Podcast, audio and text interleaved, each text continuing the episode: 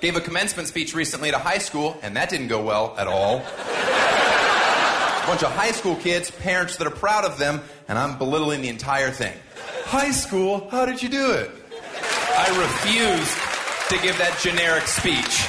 As I look out here, I see future lawyers and doctors. I gave the real speech. There's felons here.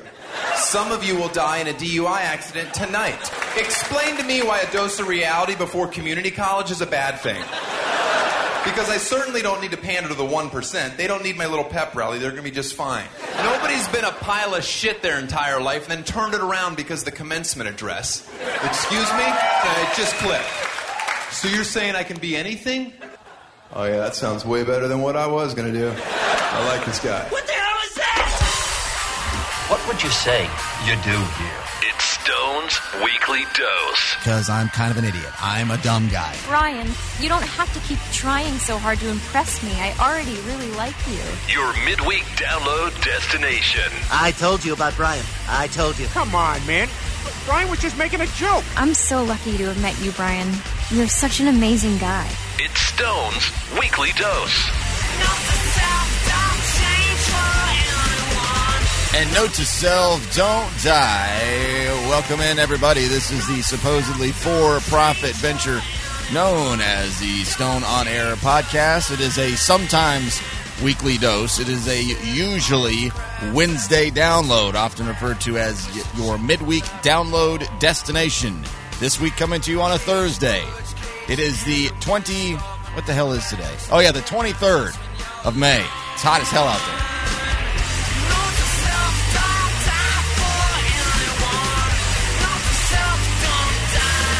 Uh, and uh, I have kind of had to scrap plans on the fly here today. And I'm in a bit of a mood. I don't know how long that's going to last. Probably a while. I'll explain here shortly. This is going to be a shortened show, likely. Um, sometimes I say that, and the next thing I know, I look up and we're damn near approaching an hour once again. The goal is to keep the show between 50 minutes and 60 minutes, 55, you know, 49, 61, somewhere in there. Um, I do, you know, map out the show and have an idea where I'm going, but I don't have a script and I don't have a, a clock and I don't have time limits, so I can kind of just make it up as I go. And sometimes, if there's a lot to do, it's uh, easy to just kind of lose track of how long the show's going. So I'm not sure how long it's going to be, but I do know that it's going to be only two uh, two segments. And um, here's what ended up happening. So earlier today, I um, or that would be Wednesday the 22nd. Earlier that day, I was uh, busy the last couple of days doing lots of stuff in the morning, being up at like seven o'clock in the morning, which is just bizarro world for me. And um, I was at uh, bouncing between both the jobs, and I went over to meet Carla and Ken, who run the uh, the Grand Falloon, and Carla runs the uh, the Nightfall and Chattanooga Presents and all those things. And my girlfriend is involved with them, and so I'm kind of kind of like weaseling my way in there, making sure to get to know everybody. I never really knew Carla all that well, and I didn't know Ken, her husband, at all. And I have gotten to know them now, so they were wanting to just do some brainstorming about uh, just different things they could do at the Grand Falloon, different events. Just yeah, we were just you know throwing some ideas around. And while I'm sitting there, uh, I'm starting to feel I don't know, like my eyes getting a little heavy, and I'm just I'm just kind of feeling a little whacked all of a sudden, and uh, not that bad, just kind of creeping up on me, and I needed to leave anyway. So I uh, I you know say, hey, well, appreciate the time. We'll talk again soon. See you later, everybody. And then I left, and as I walked out the door, I was really lightheaded, and it's just obviously. I mean, I don't mean to talk about the weather guy, but Jesus Christ, it's hot as hell out there. So as soon as I got outside, I went, I'm driving still my old crappy red car that does not have AC and I get in it and I'm starting to drive down, down the main street and my eyes are starting to water and they're getting heavy. I think I'm just overly exhausted. I just think I need some, some sleep from getting up early and still staying up pretty late. Um, cause I just can't sleep. I'm an insomniac and I started, I don't, just didn't feel good. It wasn't awful. I wasn't alarmed, but I just didn't feel well. Got back to the office, and it is pre Memorial Day week in the beer business. It's uh, probably the second biggest week of the year. It's the biggest week of the calendar year so far. It's probably the second biggest week of the overall uh, beer selling ca- uh, calendar, uh, the pre Memorial Day week. So I've got uh, lots going on over there, and I'm sitting around at the desk, and I'm just like, man. I feel awful. Then my sinuses start coming in to hit me. It's just like almost like a, you feel bad somewhere else? How about I give you a sinus attack too? So I just said, you know what? I'm scrapping the third segment of the um, of this week's podcast, and I'm going to scrap the majority of what I was going to talk about on the front end of this podcast, and just do the Game of Thrones section because I can't not do the Game of Thrones. I spent too much time on it. Uh, I spent too much time watching the dumb show, and this is the time where everybody's having their reactions as the finale, as you likely already know, was this past weekend, this past Sunday. And people have a lot of strong things to say about it, and I want to dive into that into the second segment. So I, I knew I had to do that. I knew I had to do that. And I wanted to talk about my trip to the dentist. I know some people be like, oh, wow, can't wait to hear about that, bro. But this was awful. The woman I dealt with was awful, but I'm not going to do that this week. I'll do that likely next week. Um, I was going to talk about Woodstock 50. They're going to try to still do this disaster. I'll look at that later on, and that, that news needs to unfold a little bit more uh, before I dive into it that much. Anyway, uh, the Bonnaroo Arch is no longer. It's gone. I was going to go on about that for a little bit, but there's still time to talk about that later on. The iconic arch, the entrance to Centeroo, the main uh, venue area where the music is played, is uh, was basically rotting and infested with with literally spider uh, uh, black widows and uh, wasps and all kinds of other vermin, and so they had to uh, literally burn it down. They're going to replace it with an LED, uh, probably pretty pretty damn sharp and pretty awesome replacement. They haven't said exactly what that's going to be. It's going to get into that some, but I guess I basically just told you the gist of all of that. And uh, what else? What else was I gonna do? Uh, I guess that was just about it. Oh, and then the final segment, I was gonna do my uh, my rapid fire five, six, seven stories that I didn't think deserved an entire segment, like I talked about last week. All that's being pushed to uh, to next week, and uh, because of everything I just explained. But one thing I cannot, I cannot, will not refuse. I refuse to uh, to ignore because it is hot, hot, hot right now. It is Twitter on fire. One of the, the, the biggest trends out there right now today on the on Wednesday when this is being recorded. It'll it'll very likely stay a trend throughout Thursday and probably into the weekend. And who knows where this will go once the uh, presidential campaign starts, uh, you know, kicking off here the beginning of next year. Hell, I guess basically now. The hashtag cancel my debt. Now, welcome to the party, assholes. Welcome to the. I, I'm the guy who's been screaming about student loan debt for years. For years. Now here's the here's the difference. We're all talking about two different things, or two or three or four different things. I'll get to that as I go along here. But I was first starting to fill in for Let's Talk Money in 2013, probably. I think it was 2013, and doing it quite regularly by 2015, meaning upwards of 20, 25 times a year. That now that show is hosted by uh, financial advisors, people with uh, MBAs and whatever that's called in, uh, in in accounting, CPAs, whatever all those letters are. All right.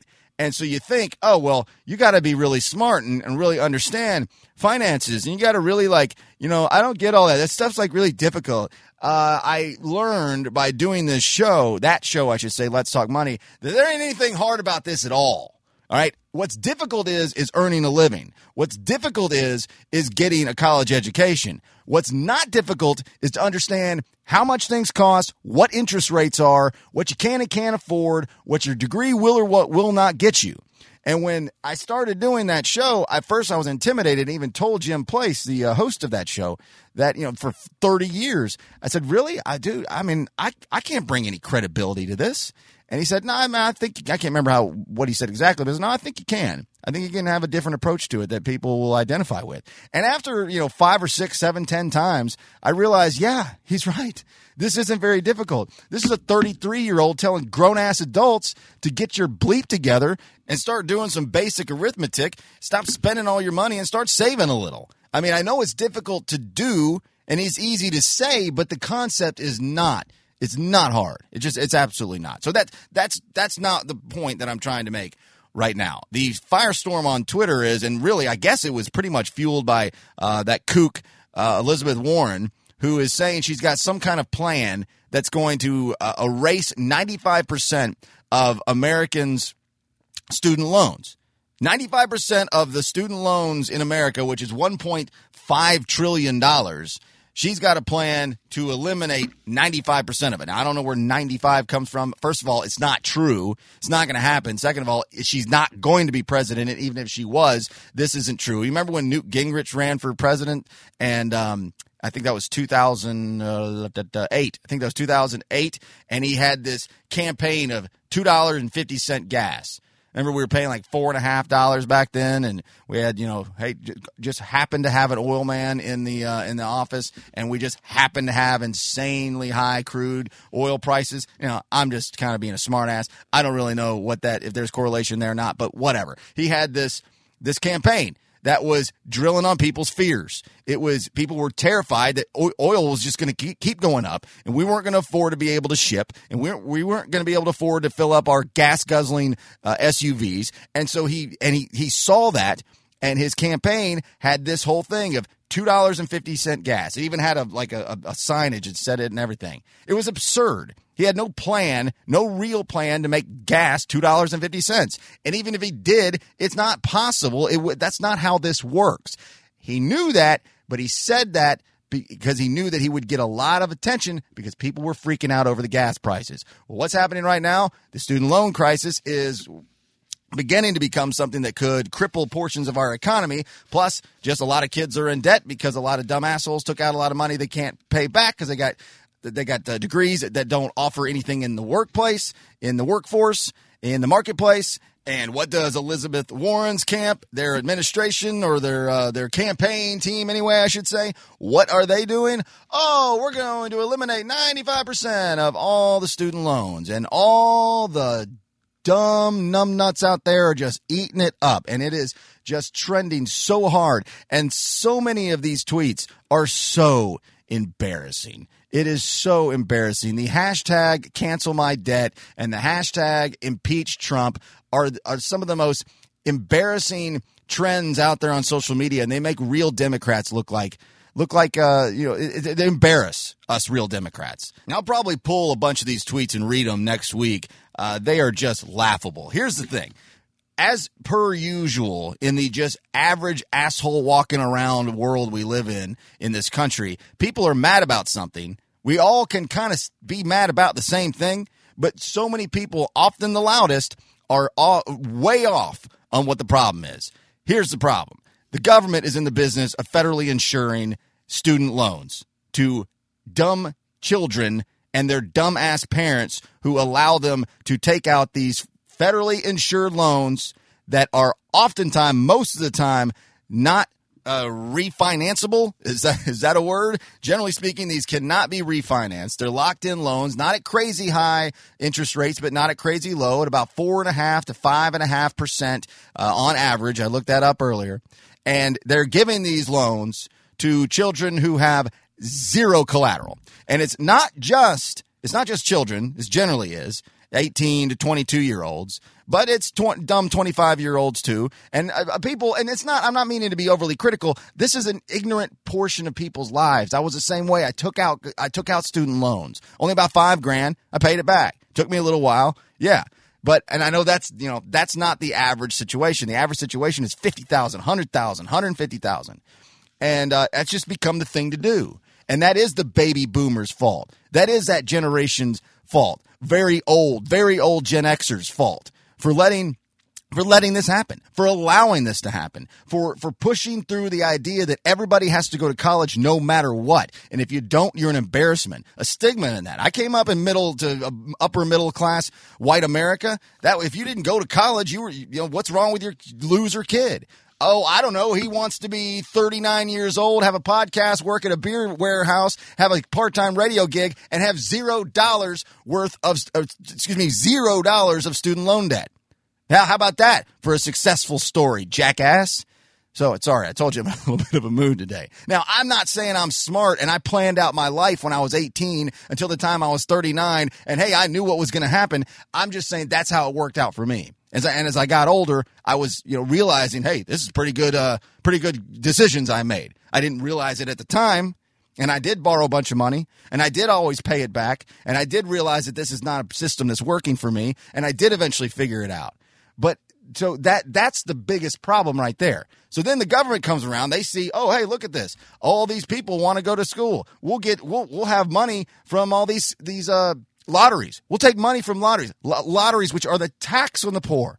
The tax on the poor will fund middle class to middle upper class people's colleges.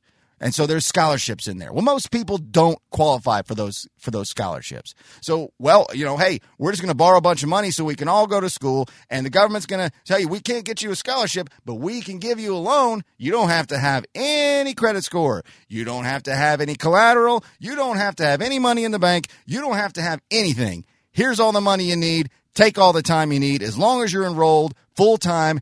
You got the money flowing in and you're going to get that education and you're going to kill it. You know what?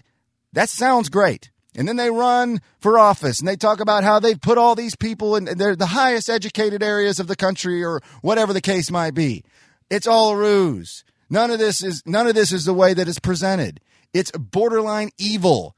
It is putting people in debt beyond belief it, with often degrees that don't get them anywhere. This really does come down to a personal responsibility thing.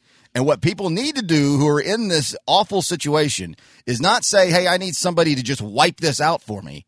We need to band together and say, this has to stop. Higher education can't charge what they charge. The federal government should not be in the business of insuring loans to just anybody who wants them. Can there be programs? Can there be federal assistance? Can there be different uh, legislation put in to help in certain demographics, economical situations, blah, blah, blah, blah, blah? Yes, probably, hopefully, maybe. Let me know. Tell me what you think. Give me an idea. Draft it. Let me t- take a, re- a read on it. But the way it is now, it is trapping Americans. It is trapping young, ignorant people. And for some reason, the baby boomers just don't, they've lost track of math somewhere all these parents in middle America, in suburban America, just lost their heads on how to count to 10 and carry the one and pay back an interest statement. I'm not sure how that happened, but this is generational change. It's a it's a generational thing. Elizabeth Warren should not be out there saying I'm going to figure out a way to wipe out all your your student loan debt should be figuring out a way to maybe ease some of that, to have refinancing, to be able to. Um, I, I don't know. I, I'm not. That's not my department.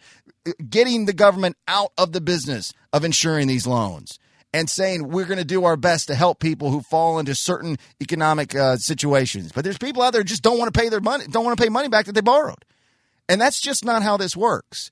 And I am a I am a Democrat. I've never voted for Republican, and I never will. But I am not on board with this. This whole woke stuff and, and a lot of this social justice things is getting out of control in so many areas, and this is one of them. But we both agree that student loan debt is an awful, awful hindrance on this country. We just, many of us look at it from different aspects. And I don't understand why that is. Now, breaks, uh, certain things you can do. Again, refinancing, certain kinds of programs you can get involved in that can ease uh, payments or maybe defer. I, I, I, don't know. Help is one thing. But walking in, and I and I know the re- response is going to be, oh well, the big banks, the big bailouts, these companies get that. Yeah, yeah. That's I don't, you know, I don't know what to say. I don't know what to tell you there. I, I don't, I don't know what to tell you there. But these these tweets out there, and probably some Facebook uh, posts too. I don't pay attention to any crap on Facebook anymore, but it's just embarrassing. It's it's just it makes it makes us real Democrats look stupid. All right, I wasn't necessarily planning on doing all of that. Uh, my head is a little because I'm kind of here, just my hands like up in the air, like kind of listen to me, and I'm getting a little lightheaded. So I'm going to wrap up this segment and um, take a look back at Game of Thrones more through the eyes of other people through social media with my commentary. I don't have any really, really strong thoughts either way, other than I just got kind of tired of watching the show all the way around. But uh, I guess I'll save it for the next segment. Game of Thrones talk coming up next. Stone on Air We'll be right back. He's cool. StoneOnAir.com. To the fans, thank you for coming along on this extraordinary journey. Thank you to all the people I don't know. allowing us to keep playing these games and keep telling these stories. Thank you so much for trusting me with this character that you've known for over 20 years. I really loved playing Tormund. You want to fight? This has been a life changing experience uh, being on this. I never expected people to like Brienne of Tarth. I was totally prepared for people not to. The fans have, like, given me an identity that I didn't have. There are far more fans of the show that we than we ever thought was possible. It would be nothing if it weren't for all the rumours and theories and intense discussion going on and the Game of Thrones viewing parties. Keeping it alive when we take like a year and a half break. But everything has an end, even Game of Thrones. Closing time. Open all the doors and let you out into the All right, take a little bit of a breather there. Welcome back to the show. Forgot about this band, Semi Semisonic. Isn't that what they're called? Every boy and every girl. little cliche, I know, but Closing time. One last call for alcohol, so finish your whiskey or beer. Closing time. and I mean, don't get me wrong, I, I Home, but you can't. borrowing money sometimes is absolutely necessary. Now you don't have to do it. I get I get into a little bit of arguments again. I don't like the absolute words.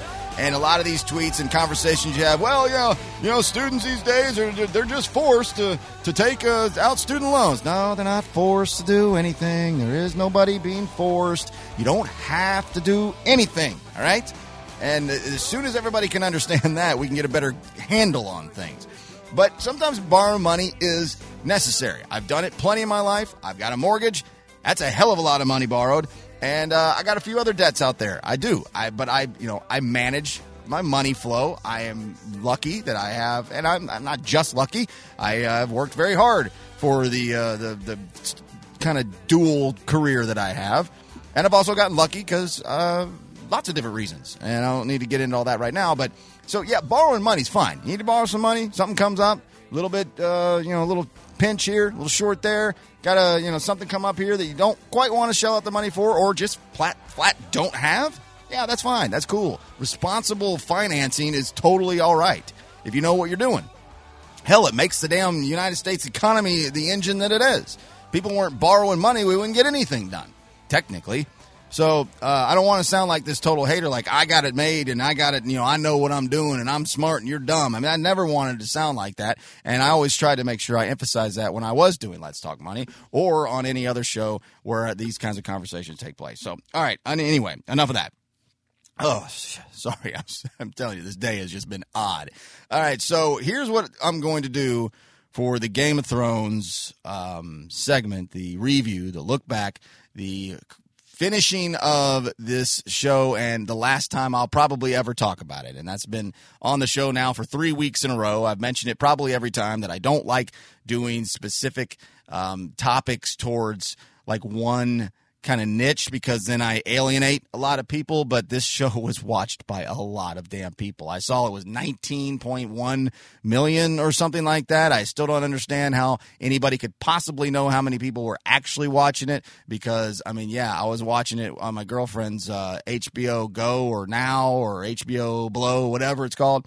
And uh, the two of us were watching it. Now, nobody knows whether there was one of us or two of us or 200 of us. So, uh, those numbers, how many people listen, how many people watch, is always a mystery. And uh, but sometimes people throw out these numbers. Oh, this is how many. But anyway, point is a lot, a lot of people. So the chances are that much of my audience has watched this show. Um, I have made no, you know, real. Um, secret about it throughout anybody I'm talking to. I didn't really think the show was all that amazing. I mean, it was it was good. It had its moments of of some shock and awe for sure, but but my vantage point was just totally uh totally different. And you know, when you're watching it in real time, you're not expecting or waiting for or looking for that moment like the red wedding, right? You just that just happens and that really I could see could just make you go like, "Oh my god!" I was waiting on this so-called red wedding I kept hearing about. Like, have you seen the red wedding? I was like, I'm not sure yet. It's like you'll know when you do. So you can see where that difference is. Like I'm waiting, waiting, waiting. Where's that moment? Where's that moment? Oh, okay. I mean, oh wow, that's wow, that's gross. You know, like it wasn't it wasn't as shocking because I was waiting for it. I was already guessing what it might be. So I'm not going to spend a lot of time on what I thought about the overall show. It was fine. I'm glad that it's over. Uh, but the general consensus is that the uh, the last season sucked, and I totally agree that it was very, very. Uh, it was just dumb. It just it really was dumb, and it it does just does go to show you that these these authors that can write these books that are so captivating, it really is. I I feel like I'm missing out because I, I'm not able to read so um, so vividly. Like it doesn't it doesn't translate in my head like I think it does other people who really enjoy reading thrilling novels and stories. I mean, I like to read a little bit, but I'm, my ADD for reading is just really bad, really really bad. I have a very hard time focusing and it has to be really something that I am really into. And if it takes a long time for anything to get anywhere, I can get lost really fast. So I do kind of envy people who uh, who who can get a lot of enjoyment out of that. And uh, I think this proves that the, the, the writers for these books oftentimes have much better imaginations than the writers for these TV shows. Now they're two totally, completely different mediums and different kind of art forms. But as soon as they got off these books, it started to go down. And as soon as they got to the end where they had just complete free reign over what was going on, they just lost complete control and focus of what was going on for the overall show is what I thought. And I pretty sure most people thought that as well. So what I'm going to do is read some um, some responses that I just pulled from Twitter and from other uh, online uh, social media platforms here and there. I didn't. Uh, they're just stuff I found, you know, memes and things like that. And uh, Clay Travis is a, uh, a, guy out of Nashville. I've talked about him on this show a lot. I've used his audio a lot before and he used to be one of my favorite broadcasters uh, ever. I've met him before. I've followed his works for going on ten years, but he's turned into a more national uh, voice these days, and he's become very bombastic, and he's got a real broed out um, audience, and I just I can't take his show anymore because he's he's he's feeding off the kind of Trumpification of of America right now, and it's just annoying. Uh, he's still one of the smartest guys I've ever, uh, I guess, uh, can, can say technically met. One of the smartest guys work I've ever read. He's a, a lawyer. He's got multiple education levels, and uh, he does really well. So he has been doing an after show, live, immediate after show on Facebook Live and Periscope and wherever else right as soon as the show's over, maybe almost the whole time, probably not the whole time, but at least the last several years. And I I haven't watched any of them because I never watched Game of Thrones. But I went and watched his immediately following show and I loved it. I just loved it. So I, he is a super fan, has devoted so much time to it. He writes a column on it every week at his website, Outkick the Coverage. And so I'm going to play six clips of him talking about that final episode and just kind of a little bit the entire final season, but mainly the final episode from this past Sunday. But first, I'm going to start with some stuff that I found on uh, mostly Twitter. So this is uh, this says so. What was the point of Jon's lineage, Bran warging during Battle of Winterfell, Arya's face changing skills, Brienne and Jaime? What was the point of Bronn's subplot? What was the point of Lord of Light? The, what was the point of end of the Darth Darth Dothraki, excuse me, and Unsullied, and the point of Prince that was promised. Kind of from the same uh, same vein. I like this one better though. A tweet from it doesn't matter who. So Jon Snow was a Targaryen for no effing reason. Bran became three a three-eyed raven for no effing reason. Dany did amazing things for eight seasons for no effing reason. Prince, who was promised, no fucking reason. Everyone you wanted to team up for eight seasons teams up for no effing reason.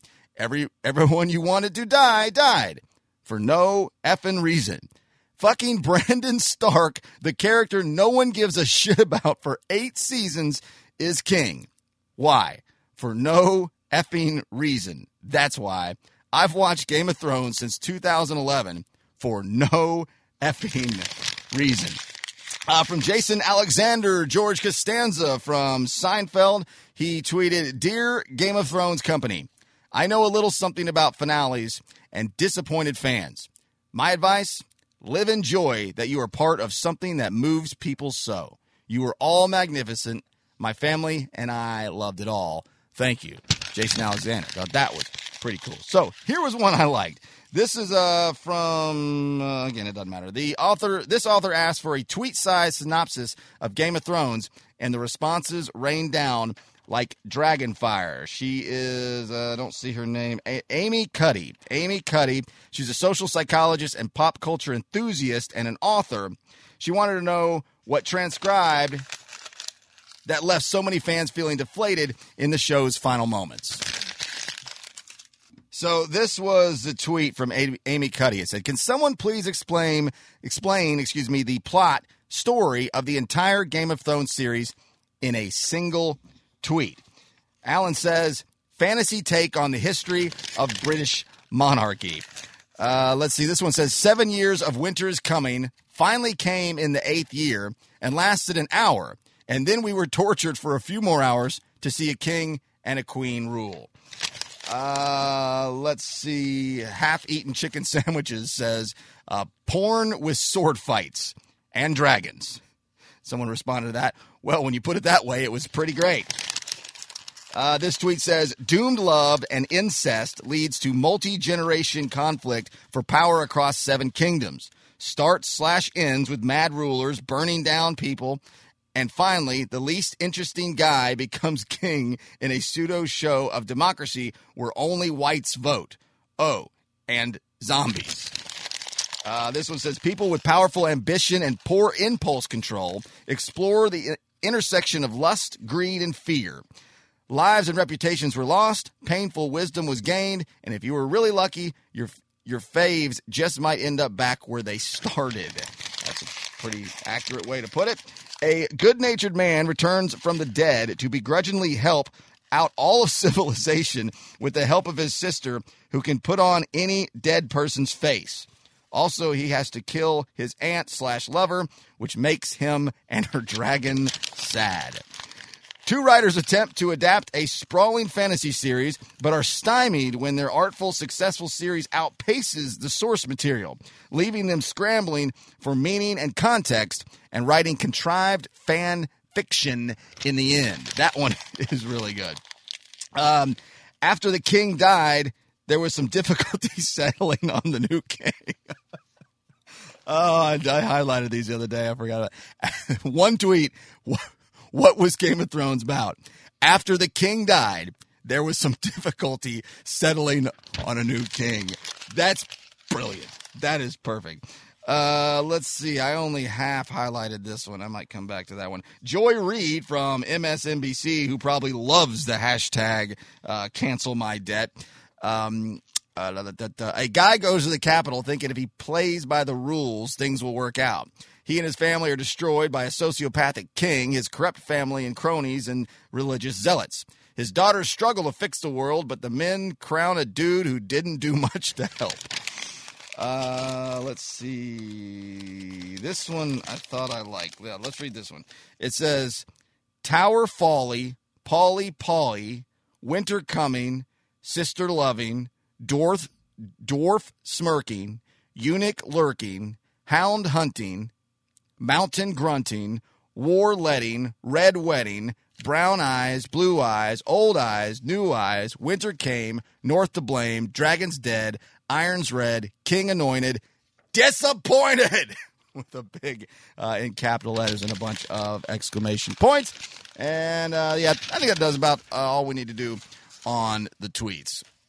So let's take a look, listen to some of the things that that um, Clay Travis had to say. His initial thoughts. This is within the first two minutes of his uh, his, his after show on his uh, Twitter page, and immediately after the Game of Thrones finale was concluded. I feel like I wasted eight years of my life. Eight years of my life on this story, and at the end, they just came and they stabbed me. I feel like Jon Snow at the end of season five when he got killed by all the Night's Watch guys. After all of the wait, after all of the suspense, after all of the 73 hours of time that we invested Jon Snow ends up back at Castle Black to protect us from what? Yeah, and that he'll go on more on uh, Jon Snow being back at the wall and Castle Black. What what kind of sense does that make? They've already defeated the enemy there. Um, just so many things that didn't make sense at the end, which he'll continue on because, of course, it wasn't just the portion of Jon Snow, uh, his outcome that Clay did not like. The Knights, I, there's so many issues with this. Arya gets on a ship and goes off into the distance. Sansa decides that the North is going to be independent, so she gets to be queen, but none of it matters. Daenerys gets killed, and we don't even know if it was the right decision. Grey Worm, I don't care about at all, but he's getting on a ship and leaving with all of the Unsullied.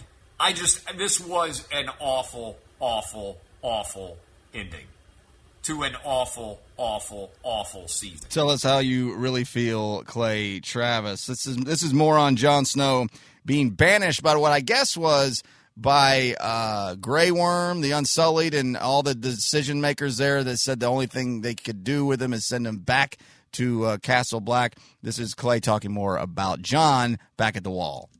Basically, we had an eight year story of Jon Snow that ended the exact same place that season one ended.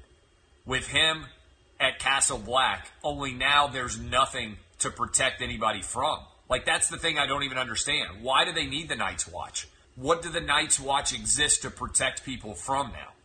Why do they need the wall? How is the wall even there?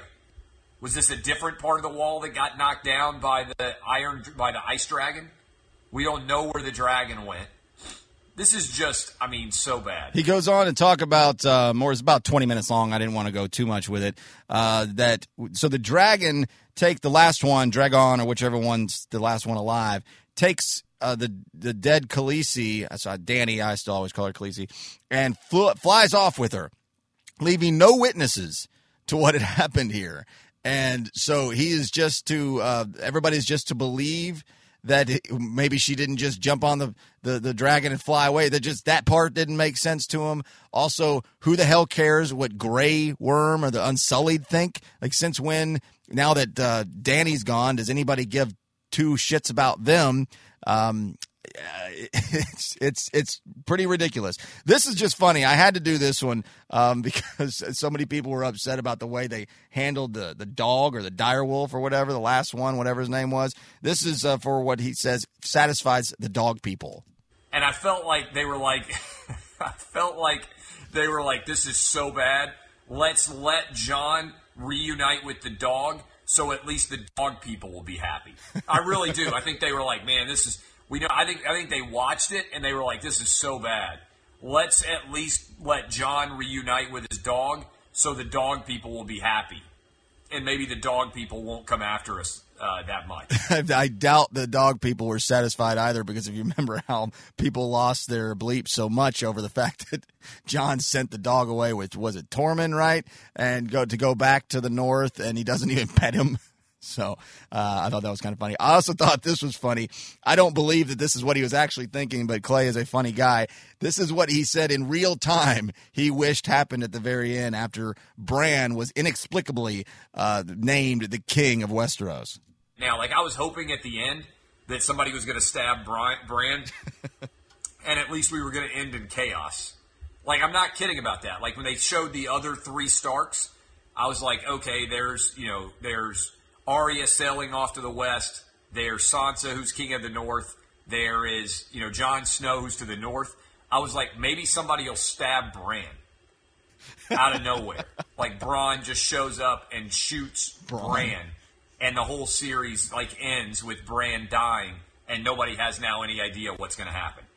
That would have at least been better than Bran ending up on the Iron Throne because then at least you'd have been like, oh, so nothing changed, it's chaos, and you could write your own ending other than Bran ends up on the Iron Throne. The whole thing is bad. Just an, I would say, an unmitigated disaster of a conclusion. That's pretty funny, but uh, yeah, the, the, just just so weird how that all came together. And but I mean, in the end, I've I've said it many times on past shows.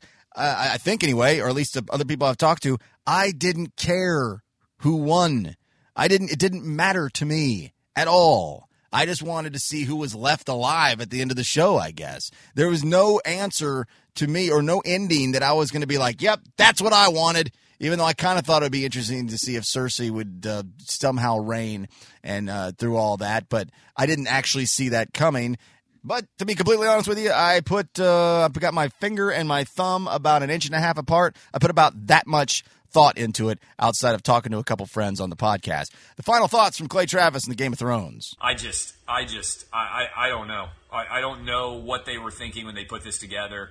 I don't know why Bran was on the council. I don't know Bran why Brand is even remotely in the running to end up on the Iron Throne. Uh, I, I just, I, yeah, what I, I, I, so much, so much ridiculousness. I'm sorry that we waited for this and this was the disastrous result. I hate after years and years of live reaction shows. I hate after years and years of columns. I hate after years and years of writing results that this is how it's going to end.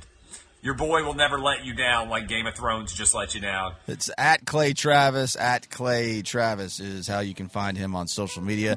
There's a chance you'll love him at times, and more of a chance you'll hate him at others. So that is it. That is all. The Game of Thrones conversation on this podcast is, for the most part, uh, over. Appreciate you guys and gals. Find it every week if you're new to the show. The goal is to get this thing up and posted for downloadable consumption every Wednesday, very first thing, meaning Thursday night at like midnight, 1201 or 1 o'clock in the morning, something like that. So, first thing every Wednesday and occasionally on Thursday. So look ahead here real quick. Uh, three weeks from right now, I will be at Bonnaroo. So look for my Bonnaroo preview show. I might do it on the 5th. Uh, definitely by the 12th, but I might do it on the 5th to give a full week's uh, chance to get that out there to listen, where I'm going to just sample music from uh, the the likely bands that I'll see, or at least the early portion of the the, the idea that I have that will completely change uh, halfway through the weekend. But I'll do that probably on the 5th, actually. So that will leave next week on the 29th, where I'll try to pick up where all this mess that I didn't get to today, and might even go back down that hashtag cancel my uh, debt mess. If that continues a trend, I'll go down that road. If not, then I might not. And uh, that's just about it for now. So it's almost time for June. Hashtag my other month. Cannot wait to get up to the farm and can't wait to talk some Bonnaroo with you here soon, soon in to the future. Two weeks from right now is what it looks like it's going to be. All right, love you to death. At Stone on Air on all social media is how you can find me. And I am going to go take some Benadryl and uh, drink a gin and tonic and get my ass to bed. All right, y'all take care. Talk to you next week. Bye. Closing time. Every new beginning comes from some other.